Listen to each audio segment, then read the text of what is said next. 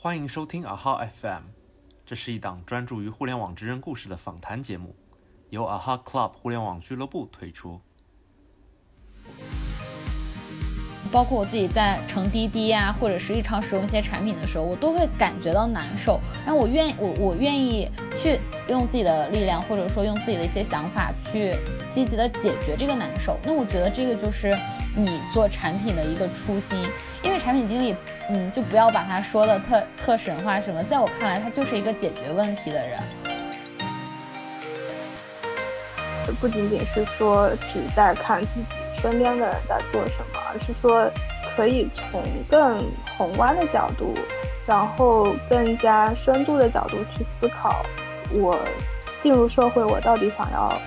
做一个什么样的角色吧。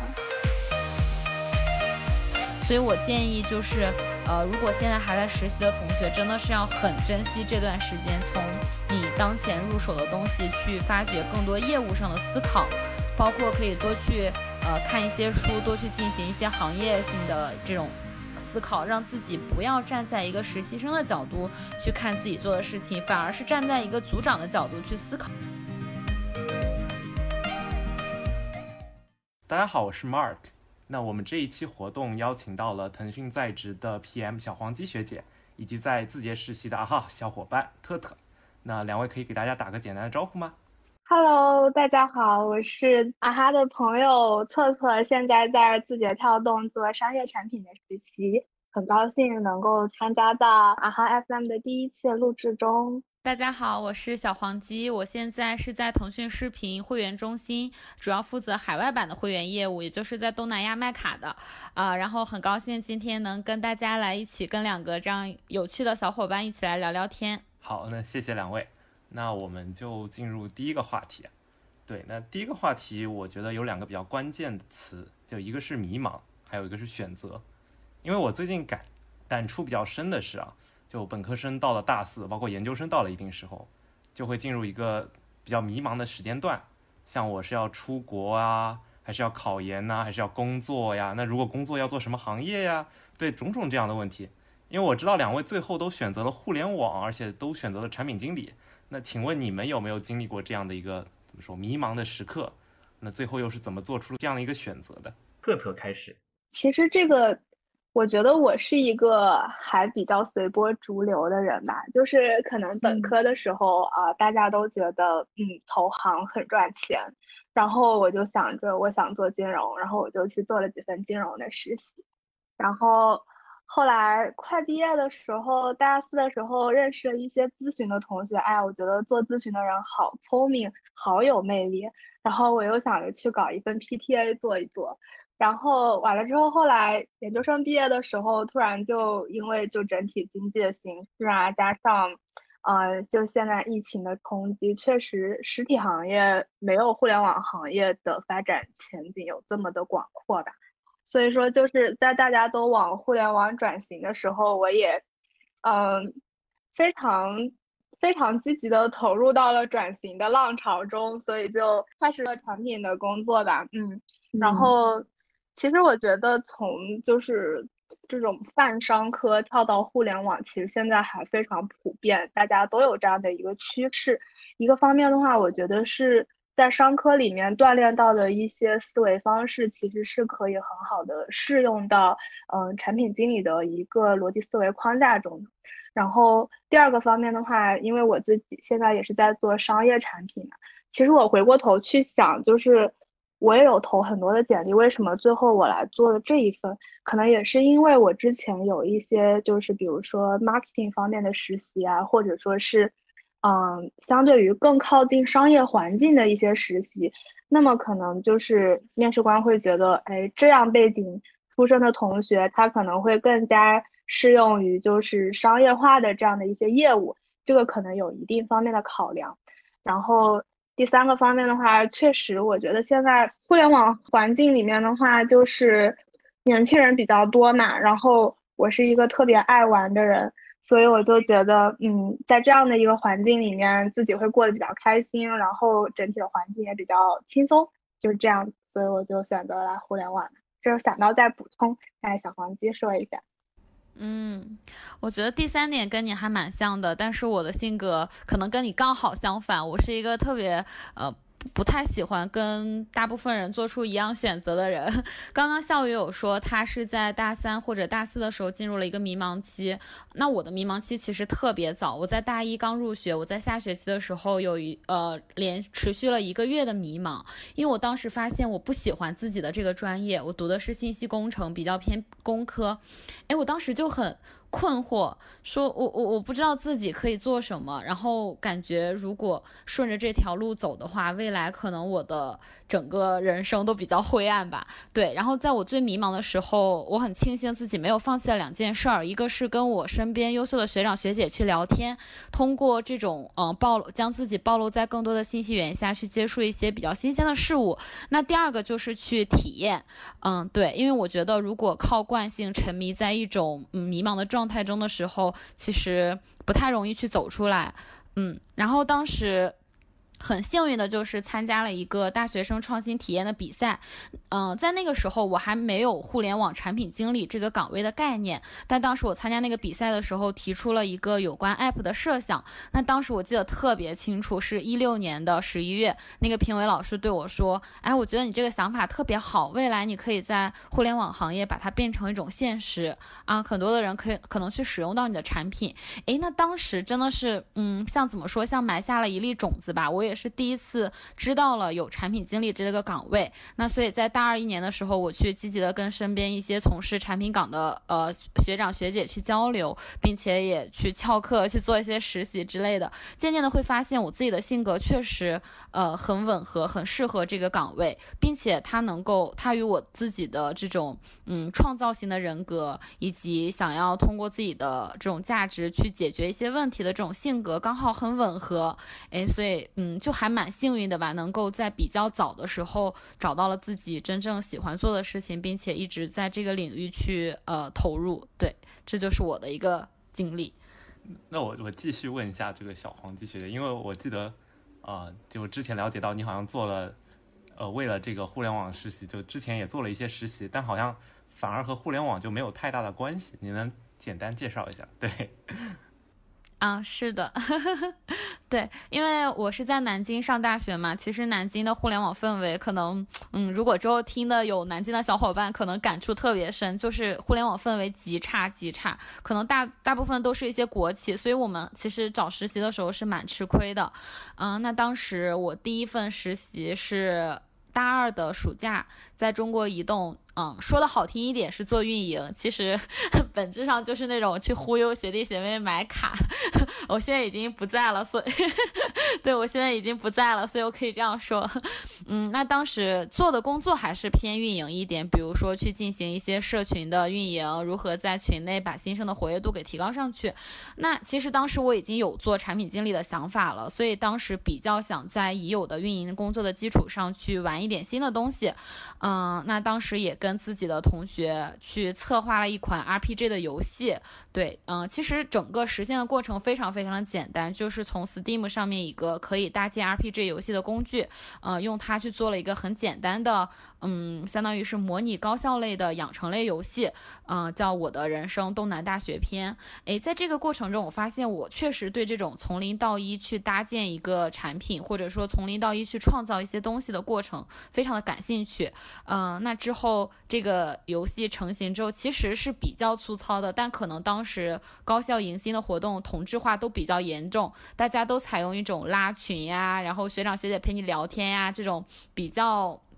同质化的方式吧，所以我们当时那个游戏的效果还是蛮好的。然后这也算是给了我一个正反馈，觉得诶，好像自己在这些呃，在这种方面还是有一些怎么说，有点自恋，就是有一些小小小的天赋在的。对，然后并且嗯，这个这个事儿给了我一个正反馈，更加让我觉得哦，我之后如果有机会的话，一定是要往产品的方向走。那嗯，在客观的条件下，我第二份实习其实还不算是。还不算是传统的产互联网产品工作，是在一个外企，呃，在 B 端做解决方案的。然后他在南京只是一个小小的研发中心，我感觉我当时我都没有面试就直接去了。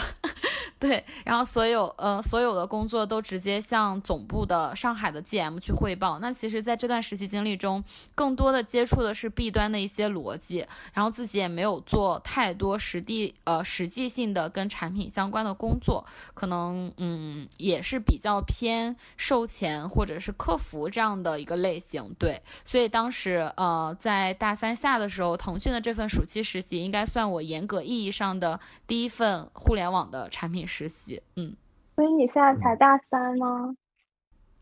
啊，我现在吗？我现在毕业了，我是大三下呃进了腾讯做暑期实习，然后之后通过实习转正留用了，对，然后毕业之后就来了这边，对。对，那那我现在听下来，其实小黄继续也是，就是他原本就有一个这样的想法，就要做 PM，然后这个想法不断的被确认，不断的得到正反馈，然后最后就成功了，实现了自己的梦想，就是一个非常非常一步步走的非常励志的一个故事。对，呃，乐山这边我就觉得有点有点有点随波逐流。就我觉得可能当我迷茫的时候，我自己如果从自身不能做出一个大方向的判断，就。只能说从外界去做出一个判断，就我还是觉得，嗯，我还算是一个挺聪明的人吧，所以我就觉得，嗯，那其他更聪明的人在做什么，我就也往那个方向去努力，我是这么想的。对，这也是一个很好的思路，就对我也没有说哪个好哪个不好，我觉得就是两种截然不同的一个思路。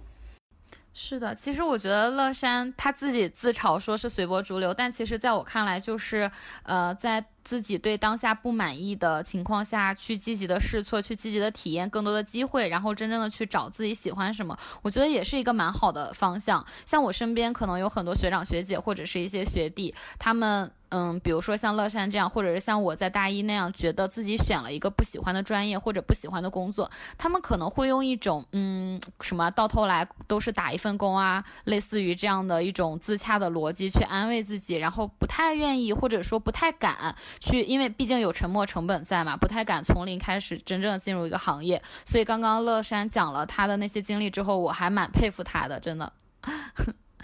乐乐山有什么回应呢？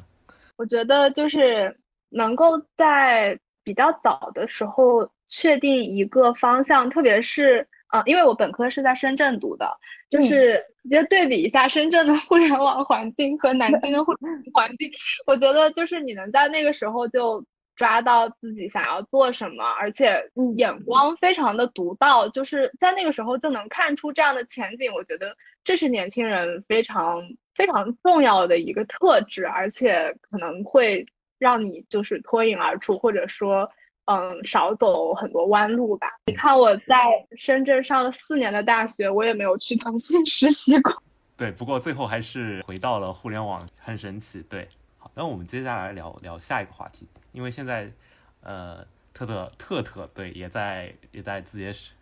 字节实习嘛。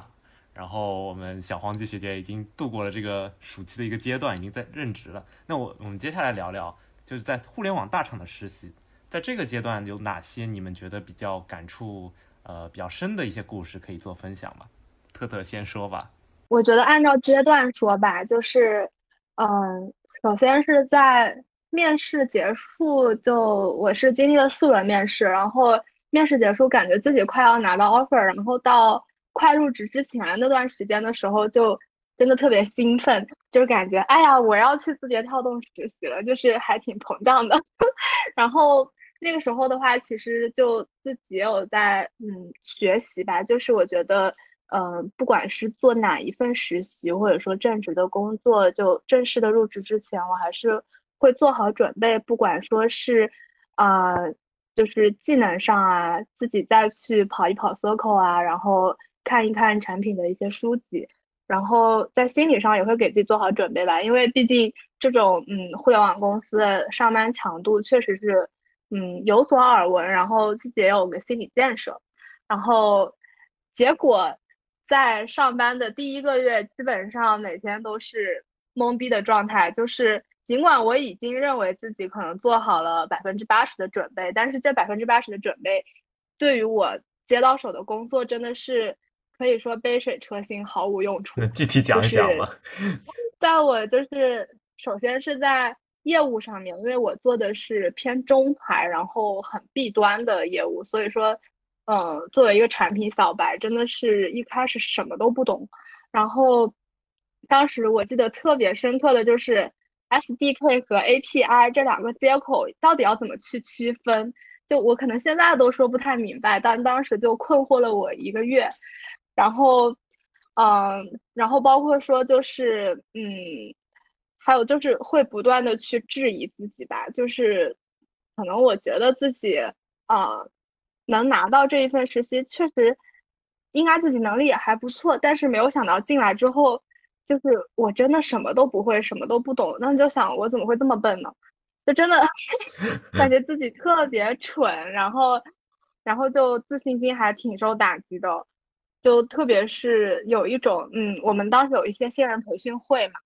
然后当时就坐在那儿，然后就是。有那种上高数课的时候那种传闻，就是低头捡了一下笔，我是低头系了个鞋带，然后抬头之后就再也听不懂了，就是真的是这种情况。然后，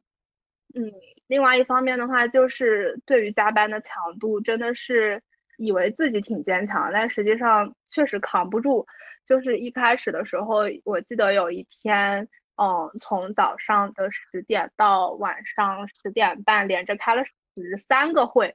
然后中间还穿插着各种各样的事故、各种 case，然后我，然后当时那天的话，就是还，嗯，会议室空调特别冷，然后加上连着开会又没时间吃饭，然后我第二天就就肠胃炎，然后又感冒，就在家休息了。就是这种连着嗯加班，而且就是自己有大小周嘛，其实这种。就不管是脑子上啊，然后身心上的这种准备，我觉得对于互联网新人来说，真的是可能要做好最坏的打算，然后要非常的乐观，就去拥抱变化，然后去理解，嗯，这件事情就是，既然自己选择了这条路，就还是得把它走下去，而且毕竟也花了这么多的努力，才终于得到这个机会。我当时就想。虽然有很多时候都想卷铺盖回家，但是就还是觉得，嗯，毕竟之前都付出那么多努力了，现在放弃好像感觉自己更怂。然后后面过了这一个月的磨合期之后的话，嗯，到了第二个月就慢慢能够上手业务了，嗯，然后有一天的话就就感觉自己好像突然开窍了一样，不管是说写需求文档啊，或者说是去和技术沟通啊。都可能度过了那个对于整体的业务逻辑上的理解期之后，都会有一个比较明显的一个进步，然后相对来说就是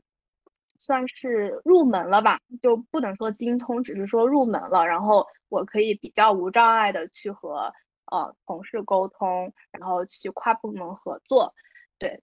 然后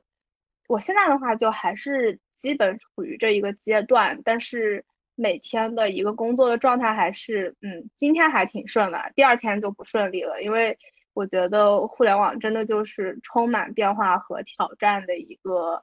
岗位吧。然后，其实我还挺认同阿里的一个那个对于人才的一个期望，就叫皮实。我不知道你们有没有听过？就我听到的皮实，可能是它不好的一种方面的见解，就是可能你要能加班，而且。不要工资之类的，呃，也不是说不要工资，就是就是乖乖的加班的这种感觉。你要耐耐耐使，像个工具一样。但我理解的皮实就是皮嘛，就是我这种性格确实是那种就是很乐观，然后也很活泼的那种。就是我可能是我们整个 team 里面就是话最多的那个吧，就是特别搞笑的那种。就是不管说，哎，我今天。就真的遇到了一个特别难搞的研发，或者遇到了一个特别不懂设计的设计，但是我还是能很快的把状态调整过来，然后投入到新的工作中。就是我觉得这一种能积极的调配自己的情绪的状态还蛮重要的，对于互联网的工作来说。然后实的话就是实打实的去做好工作吧，就是能把工作就是事事有回应，这个还蛮重要的，因为。作为产品经理的话，相当于是自己像一个产品的主人，就是我们会说 owner，然后会说要对需求有一个 ownership，就不管说是哪一方在询问这一个业务或者说询问这一个需求的时候，作为产品经理都能够答得上来，然后都能够明白我做一件这一件事情的背后的动机是什么，然后这动机它到底是真需求还是伪需求，然后嗯，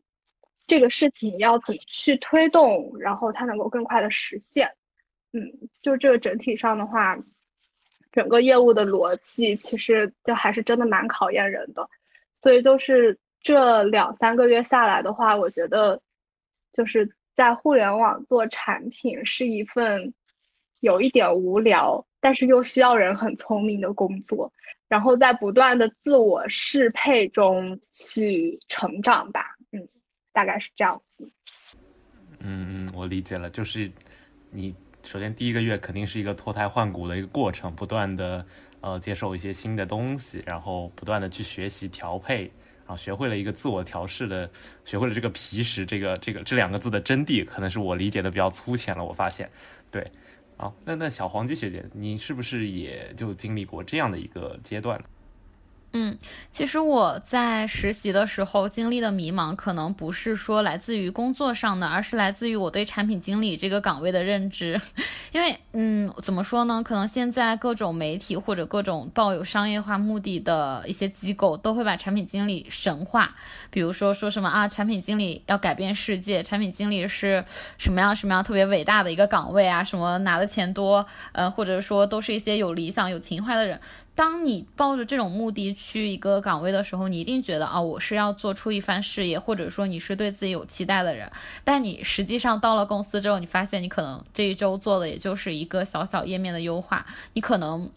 去抠很多的细节，比如说你你你那些所谓的在我们入职前谈口呃就是张口闭口就来的什么生态呀，什么呃做什么社交呀，什么做什么下沉市场呀这些，你在工作你在实际生活中你在实际工作中，如果你跟别人谈这个，人家觉得你是个傻逼，对，就这种情况。那当时我会觉得开始怀疑自己在这个岗位的意义，然后包括当时自己在转正答辩的时候，其实觉得。嗯，回答的不是很好，嗯，然后当时在，就当时有这种困惑的时候，我比较就是我我我之前有说过，我比较那种就比较任性吧，我当时没有想说，呃，怎么样去。呃，就是在积极的去，就就怎么样去争取。我当时想的就是，我要把我的这种困惑，向我的上级，向我的总监，向已经在这个行业摸爬滚打了十几年的人，去向他们聊我的这些困惑。就算就大家不都说嘛，说什么职场不能露怯呀，或者是职场不应该在老板面前去说一些你的弱点，暴露你的弱点。但我当时就觉得，嗯，无所谓。嗯，我想要，我觉得从他们那里得到的经验，得到的一些指导，可能是更有价值的。所以当时答辩结束之后，我就给他给总结，呃，因为我有写周报的习惯嘛，我就当时在我的周报里写了非常长的一篇，大概就是讲了自己实习以来的困惑，包括产品岗位。嗯，现在所做的事情和我们大部分人想的好像不一样，包括嗯，我在工作中被琐事、被繁杂的事物被呃缠绕包围的时候，会有一种很强烈的螺丝钉的感觉。我会在想说，公司它肯定是想要每个人在自己的岗位上做的久、做的长久，他会希望你成为一个螺丝钉，因为这样整个机器才能够最大效率的去运转。那自己怎么去协调？嗯，自己想要做一些事情，想要有一些更高的成就感和公司对你螺丝钉这种期望之间的一个平衡呢？然后我当时就发了一封很自很自杀式的这种这种怎么说这种邮件吧。那我很意外，很意外，很意外的是，我的总监他居然给我回了一封也很长，就大概一千多字的邮件，我就现在还保存着。嗯，然后嗯，我当时我我记得我记得他那封邮件中给我发的一句话，特别让我现在都。呃，很难忘。他说的是为什么想要做产品？嗯，我招聘你们的时候会看到很多毕业生的眼里，很去去会去看很多毕业生的眼里是否有光，是否有对这个世界的向往。所以不要忘了这一点。很多时候，你们的前辈也好，我们也好，不再把改变世界挂在嘴边，不是因为忘了最初的梦想，只是成长教会了我们不去矫情，做的每一件事儿就是这个理想就得了。嗯，当时他的这些话对我的感触很深，因为我们可能现在只能做螺丝钉，是因为我们当前这个阶段手里的资源或者说自己的能力更适合在这个位置。那未来，我们是抱有着我们是抱有着这个理想的。嗯，并且我我觉得产品经理他更像是一个不仅需要仰望星空，更需要脚踏实地的人。每一份工作其实都是有落差感在的，那你如何去处理这个落差感？可能就是这个实习带给我，就是最后教给我最宝最就是怎么说最最有用的一个。一个经验吧，对，所以现在每次我会，嗯嗯嗯，你现在我每天在腾讯上班，然后每天做的事情，就在别人看来啊很光鲜很亮丽，什么张口闭口几亿 DIU 什么这种，但其实就这其中的细节，这其中一些事情的推进的难度，以及一些琐事的繁杂，只有你自己才会知道。嗯，但我现在也不会说，因为呃，不会再再去感觉自己是一颗螺丝钉的无助感，或者说不会觉得当下做的事情是没有意义的。对，这就是我当时实习的时候一个比较嗯比较独特的一个经历吧。对我现在想来，那个时候自己还真的挺怎么说，挺不顾一切的，因为没有人可能就可能没有人敢在这种情况下给。呃，自己的上级发这样的一封邮件吧，但我还挺庆幸那个时候这样做了，因为我确实对我之后的嗯生活，包括我现在的职业生涯有很大很大的帮助。对，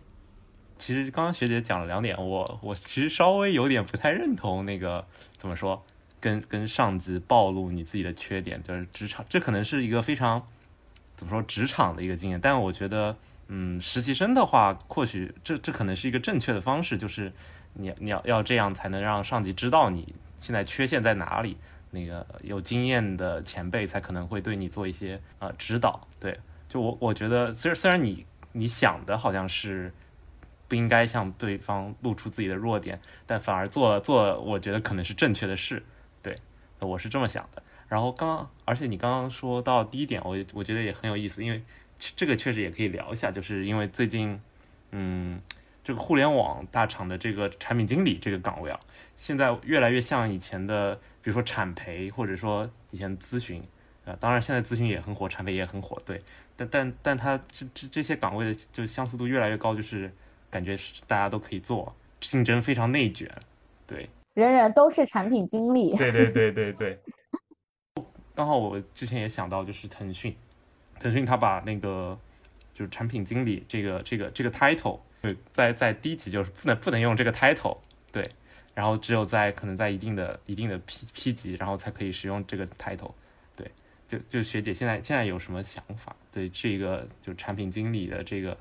有什么更深入的想法？又可以聊聊吗？明白。对，其实我我觉得互联网这几年确实是存在着一种泡沫的，特别是一些嗯，怎么说一些机构吧，他把或者是一些媒体，他把互联网这个职业，像我刚刚说的过分神话，很多人都会觉得人人特别，我我其实很讨厌听那句话，就是人人都是产品经理，嗯，我觉得并不是这样的。其实产品经理他个人能力的要求是很高的，就包括我们现在入职了之后都不敢说自己是一个合格的或者是怎样的一个产品经理。包括腾讯从呃把产品经理改成产品策划和产品运营这两个 title 也可以看出，其实产品经理他的这个能力的诉求素素养素质是比较高的。之所以之前叫做经理，是因为呃因为因为产品经理这个岗位本来是来自于保洁嘛，它更像是一个对产品负责的这样一个角色。那之后大。大家可能觉得啊，经理就是很很厉害呀，或者是一个官衔呀，什么什么，其实并不是，只是说对自己的产品负责而已。嗯，那我也想聊一下，就是呃，我认为现在大部分的人就是好像是不知道做什么工作的时候，比如说啊，我不会写代码，那我去做个产品经理吧。啊，我没有什么工作经验，那我去做个产品经理吧。嗯，我不知道做什么，但好像大部分人都去做产品经理，那我就去做个产品经理吧。啊，你看他们都说什么人人都是产品经理，那我也可以。就大部分人抱着这种幻想去做产品经理的时候，大部分都会发现啊，好像不是这个样子。对，所以我有的时候会去给一些学弟学妹来向我咨询，说自己是否适合这个职业的时候，我一般会给两个建议。第一个就是说你。呃，可以通过试错，你在真正的实践中，你发现你是否喜欢与人沟通，是否喜欢去持续的推进一个项目，是否有这种内驱力，是否能够保持一个自我的不断学习，去不停的观察这个行业的动态，你竞品的消息，是否能够把你的想法真正的去落地成一些实际可行的呃实际可行的方案，实际的去推动它，等等等等，这些产品的日常这些琐碎的程度，其实是。呃，以及这种嗯，背负着自己产品 KPI 的压力，其实是远超过外界对于产品经理一些美化的说法的。对，那第二个点，我就会想问你，在生活中是不是一个喜欢创造价值、善于发现问题，并且喜欢去推动解决问题的人？因为我在生活中是一个。经常会感到难受的人，这个难受是加上一个双引号。我会对任何让我产生不适感的事情都非常非常的敏感。比如说在坐高铁的时候，我经常会发现，呃，高铁推着箱子的两个人可能在车厢的中部相遇了，然后两个人很别扭的走过去，或者早。导致了前后的人，呃，在列车的中段进行了一个拥堵。那我这个时候就去思考，是不是我们在上列车之前对乘客的提示其实并不充分？我拿了一个一号的座位，可能我却从三十号进来；他拿了三十号的座位，他却从一号进来。那这是我的一个发现，那我去可以去通过用户的一些行为去印证我的这个想法。比如说，每次乘高铁，高铁刚停下来的时候，会有人从窗户中探头往里面看，是小数在前还是大数在前？那我是这个时候就想，所以对于用户乘坐高铁初次进入的时候，这个体验是非常不好的，因为他对于位置的大小没有一个预期，并且已经造成了不好的结果。我经常就是啊，你可能觉得这个跟互联网没什么关系，嗯，包括我自己在乘滴滴呀，或者是日常使用一些产品的时候，我都会感觉到难受。然后我愿我我愿意去用自己的力量，或者说用自己的一些想法去积极的解决这个难受。那我觉得这个就是你做产品的一个初心，因为产品经理，嗯，就不要把他说的特特神话什么，在我看来，他就是一个解决问题的人。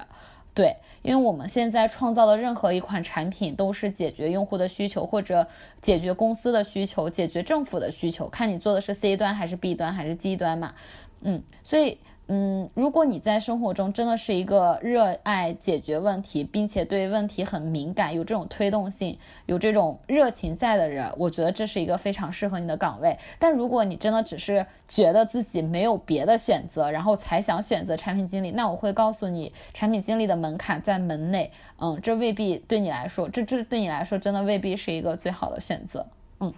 哇，这个这个分享真的非常的详细。对，因为我觉得就是我发现小黄鸡学姐真的可能就是一种怎么说天生的产品经理，就这种这种观察这种场景的这种思维，解决问题的这种思维，包括这种看看高铁，对我觉得就是非常非常 typical 的这种经产品经理这个能力，就就我觉得可能腾讯确实没有招错人，招到了最适合的人。对，嗯，然后然后乐山有什么回应吗？从你的角度看是什么样的情况呢？我觉得我特别认可小黄鸡说的，就是，嗯，产品经理的好奇心和解决问题的能力。我觉得这两点就是，就是他说，嗯，他会觉得，嗯，诶，这个东西让我很难受。我觉得其实这个就是大家都提到的，就是产品经理的好奇心，就是我就是有那个 motivation，我就是要去解决这件事情，就其实还是挺倔的这样的一个。一个状态，我觉得这个就是可以伴随产产品经理就是走得很远。其实我个人觉得，嗯，就像小文就学姐说的那样，当我们不知道做什么的时候，都去做产品经理，而且说不定还都可以入行。就是就是产品经理是一个门槛比较低，但是天花板很高的岗位，而且嗯，就像你们说的那样，就是嗯。就可能对于小王鸡学姐来说，他确实是一个，就是从性格上啊，然后包括他个人的能力上，是一个，就是是一个天生的产品经理。就是我觉得对于产品经理的天花板来说，可能他就是定在个人的一个很内化的一些能力和性格上。就这一点，就是还蛮难体会的。然后，嗯，我甚至觉得就是，呃，要做一个。合格的产品经理的话，就是要特别有去解决问题的这样的一个能力吧。其实我想补充的一点是，不管说在金融也好、咨询也好、快销也好，这些或者产互联网也好，这些我们能看到的，嗯，比较高薪的行业，除了除了高薪这一层之外，其实我觉得他们底层的工作逻辑都是一样的，因为所有的工作都是用我们自己的一个劳动价值去换取我们可以得到的劳动收益，那。在这个过程中，我们是为公司创造了经济的价值。那就是说，嗯，本质上还是要去解决问题。就是我个人会觉得，嗯，可能所有的工作都是在都会需要有一些通用上的能力。就是，但是可能对于不同的工作类型来说的话，可能会有一些不一样的能力。比如说，对于产品经理来说，他特别突出需要的一个能力就是。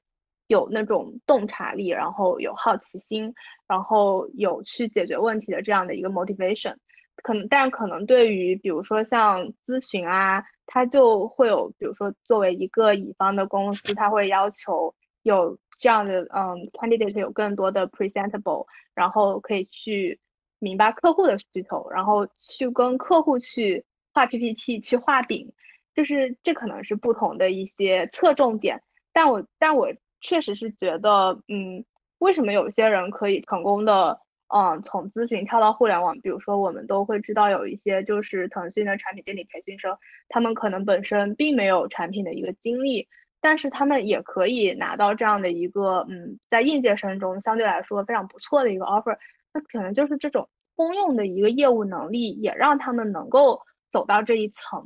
那么就是最后，我觉得能够走多远的话，我觉得那个天花板真的就是，嗯，会因人而异吧。嗯，我是这么想。对，我觉得就是两位的这个观点刚好形成了怎么说，互相补充。因为乐的特特或者说乐山，他你提出的其实就是一个通用能力，这很重要，就是决定你入行，然后一个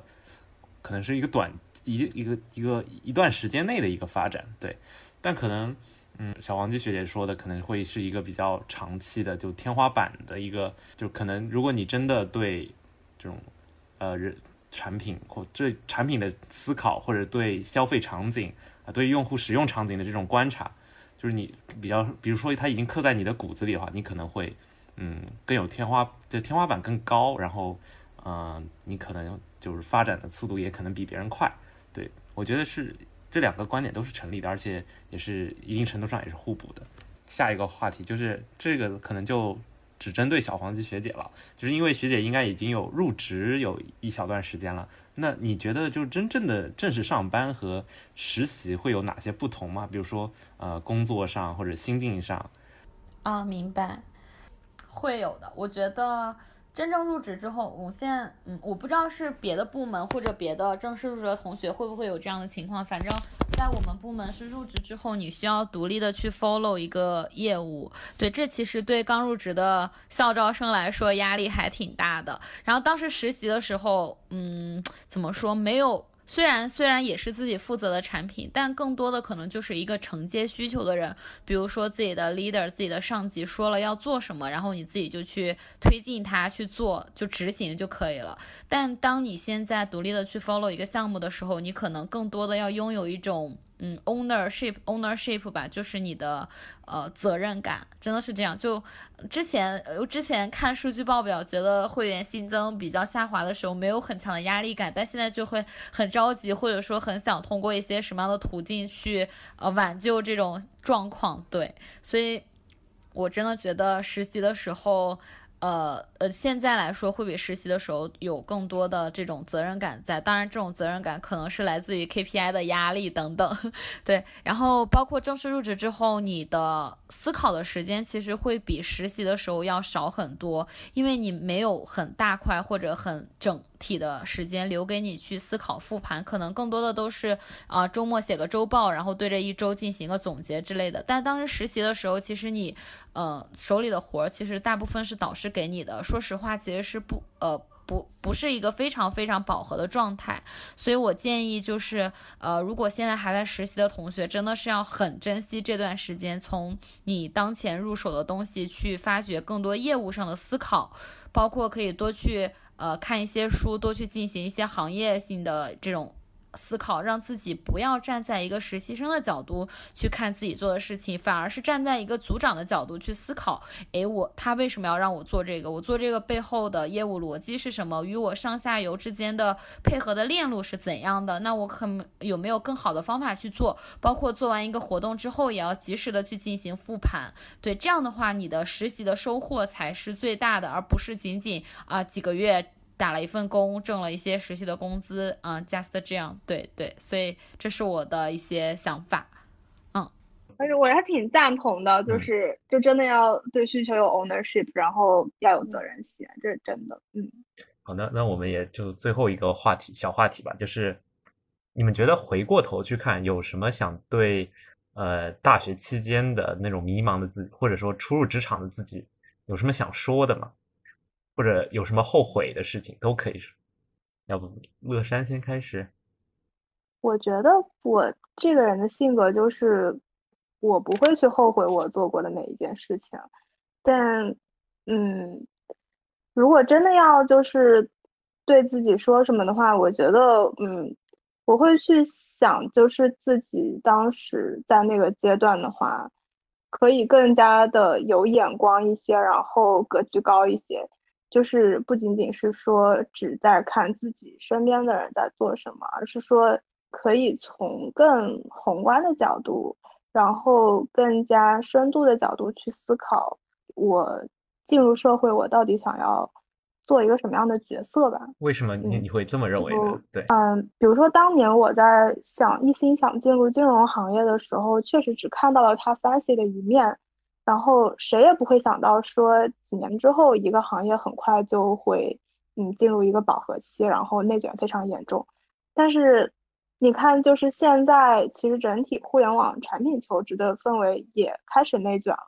就是我也不知道自己现在入场是不是一个好的选择，就很可能说把这个眼光放长远一点，然后我。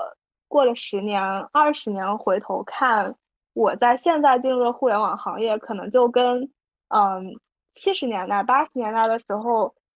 我们父母那一代进入了国企，然后改革开放以后，然后可能叔叔那一辈又去下海做生意了，就是感觉好像自己在跟着浪潮走，但是又好像我已经在浪潮之外了，就是我总是会有这种恍惚感。所以我就觉得，嗯，作为年轻人，就是眼光真的很重要，眼光和格局吧。嗯嗯嗯嗯，对，确实，因为我最近也听一些啊一些一些大 V，像什么刘飞，他们会说，可能现在产品经理的这 head count 越来越少，然后可能未来这个现在已经进入了一个垄断的阶段，像比如说拼多多已经有这么多亿用户了，它很很难再进行一个增长，就业务如果不增长的话。呃，这个部门可能也不会有很大的扩张，就可能 之后晋升路径也可能会被会被堵塞，就大家可能要适应就是不增长的一个阶段，或者说很平缓的一种增长的一个阶段。对，这这是我的一个补充的一个观点吧。然后那那个小小黄鸡学姐有什么看法吗？对乐山刚刚说的有什么看法？嗯，我就不评价他说的吧，因为我感觉每个人就是对自己过去想说的话都是不一样的啊。我也挺赞成他刚刚说的那些。然后我的话，嗯，你刚刚问的是，如果对大学或者对实习的时候自己有什么后悔的是是，或者是想说的是什么？其实我感觉我的大学过得真的还蛮自由的，就是没有去听信太多前辈或者是。外界声音给我的定义就是该做什么，不该做什么，所以我对我的大学真的是还挺挺开心的，挺开心的。然后初入职场的时候，难免会有很多迷茫的时刻，就包括怀疑自己到底适不适合做产品经理，包括啊在需求排期没有排上，或者是在被开发怼的哑口无言，或者是在一些自己没有想清楚，然后被导师连续追问的时刻，哎，这些时刻其实都是作为职场新人。在第一年的时候会经历到的一些不舒服的感觉，所以我现在还是想对自己说，就是，嗯，不要去逃避这些不舒服，可能正是这些不舒服让你在呃走在一个正确的道路上，因为没有一个爬山的过程是简单的，对，嗯，就希望自己不管是成了三年还是五年，还是呃，可能未来有一天也不做产品经理了，当那个那些时候都能够记住现在这个呃还不足一年的时候的自己的这些关于产品的一些初心吧。嗯，就这样。对，其实刚刚两位说的，虽然说是对自己的可能过去的一个想说的话，但其实也是对啊、现在的一些准备秋招的学弟学妹，其实也是一个通用的。啊哈 FM 第一期就到这里，感谢大家的收听。如果希望直接向小黄鸡学姐咨询交流，可以在小程序中搜索 Aha Club 进行预约。那我们下期再见。